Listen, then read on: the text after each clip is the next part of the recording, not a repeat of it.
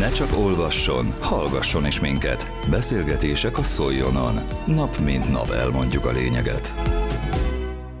Régi vágya teljesül a szolnokiaknak, lesz állandó jégpálya a városban. Egy fedett, könnyű szerkezetes csarnokot létesítenek ugyanis Alcsi-szigeten. A Szolnok Orkász Hoki Sportegyesület támogatásából megvalósuló fejlesztéshez a Toyota Hering biztosít területet. Az erről szóló megállapodás aláírásán készült a következő összeállítás, amelyben először dr. Buckó Istvánt, a Sportegyesület elnökét hallják. Mai napnak az a célja, hogy Hering Tamás úrral egy megállapodást írjunk alá a Szolnok Orkesz Hoki Sport Egyesület közösen, ami egy régen várt beruházásnak az indításának az alapja. Öt évvel ezelőtt indult a Szolnok Orkesz Hoki Sport Egyesület itt Szolnokon, nagy reményekkel. Egy kis klubot kezdtünk el fölépíteni, mi már odaig jutott, hogy több mint 50 játékosunk van, és nagy sikerrel szereplünk az országos utánpótlás bajnokságokban. Nyilvánvaló jégkorongot úgy építeni, nincs jégcsarnok, rendkívül nehéz, ezért a várossal, a város vezetésével sokat tárgyaltunk, hogy milyen formában tudnánk ebben előrelépni. A tavalyi év a klub számára sikeresen zajlott, nem csak a utánpótlás nevelésben, hanem abban is, hogy sikerült egy szakmai fejlesztési programot benyújtanunk a szövetséghez, amelynek keretében egy gyakorló kis jégcsarnoknak a megépítésére, fejlesztésére kaptunk engedélyt a szövetségtől. Maga a projekt egy 126 millió forintos infrastruktúra fejlesztési program, aminek eredményeképpen egy gyakorló pálya, egy 25x30 méteres gyakorló pálya kialakítására van lehetőségünk egy könnyű szerkezetes csarnoknak a megépítésével. Az elmúlt öt évben a szülők, illetőleg magánerő támogatásával tudtunk a szandai réten jégcsarnokot működtetni. Megszereztük azt a tapasztalatot, hogy hogyan lehet gazdaságosan működtetni egy ilyen pályát. A város végig mellettünk volt, támogattak bennünket anyagilag, és szeretnénk, hogyha ez a program most egyet lépne, és maga a Szolnok Orkesz Hoki Sport Egyesület tudná ezt a csarnokot fölépíteni. A program keretében 15 éves időintervallumban kell vállalnunk, hogy a csarnokot működtetjük, ezért rendkívül fontos, hogy megtaláltuk Hering Tamás úr személyében azt a támogatót, aki a szolnoki korcsolyázás jégkorong támogatásban vállalt szerepet. Hering úr felajánlotta itt a területükön azt a szabad területet, ahova ezt a csarnokot el fogjuk tudni helyezni, illetőleg ott a szükséges fejlesztéseket, közműfejlesztéseket meg fogjuk tudni oldani.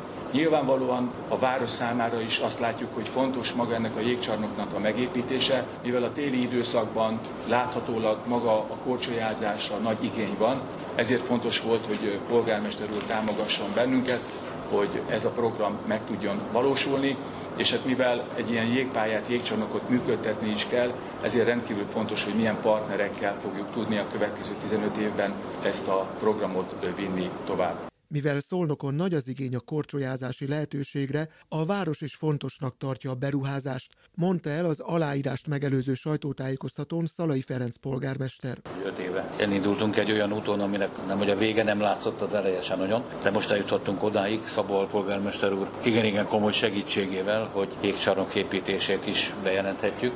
Nyilván ez egy olyan jégcsarnok, ami egyelőre arra szolgál a 25x30 méterével, hogy a téli időszakban lehessen készülni ilyen-olyan-olyan korosztályoknak a versenyekre, és persze, ha lehet, akkor az iskolások, a szabadidősport kedvelői is beférjenek, hogy aztán a jövő mit hoz, hogy nagyobb csarnokot kell építeni Szolnokon, vagy ez a csarnok egyelőre elég, ez majd eldől, de úgy, ahogy Buckó doktor mondta, itt az üzemeltetés kérdése lesz az, ami a jövőt meghatározza, hiszen föl lehet építeni bármit, hogyha azt a jövő tekintetében nem tudjuk garantáltan működtetni, akkor nagyobb kárt okozunk, mint hasztot. Most azt látom, hogy a klub képes arra, képes lesz arra, Hering úr hatató segítségével, természetesen a város segítségével, hogy működjön ez a jégcsarnak. Hogy a jégsport mennyire népszerű, mennyire nem, nem tudom ki mennyire emlékszik, jó néhány éve, mikor még olyan telek voltak, hogy a Holtisza befagyott, és 30-40 centi jég, meg több ezer ember, mutatni több tízezer ember lent a jégen, a 16 kilométeres befagyott Holtiszán, és aki most már nem tud kimenni a Holtiszára, mert nem fagy be,